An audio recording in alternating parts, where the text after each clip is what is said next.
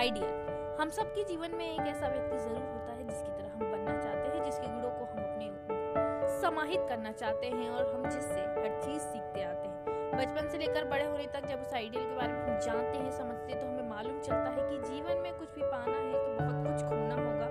लगातार आगे चलते जाना होगा। ज़रूरी नहीं होगा तुम्हें हर बार सफलता मिले, लेकिन हर सफलता की आस में, असफलता को पार कर तुम्हें चलते जाना होगा। कई बार होगा जब तब भी तुम्हें आगे पढ़ते रहना होगा। तुम्हें याद रखना होगा, बहुत कुछ पाने के लिए बहुत कुछ सहना होता है। अक्सर जीवन में ज़रूरी नहीं होता कि अनुभव हमारे मुताबिक हमें मिले, परिस्थितियाँ हमें हमारे अनुसार मिले। कई बार जीवन की परिस्थितियाँ हमारी सोच के बिल्कुल विपरीत हो, लेकिन उसके बावजूद हमें चलते जाना होगा। यही ज़िंदगी का मतलब है। जिस तरह हमारा एक आइडियल पर्सन होता है, अक्सर वैसी ही हमारी सोच होती है। इसलिए ज़रूरी है कि उसे बनाते वक्त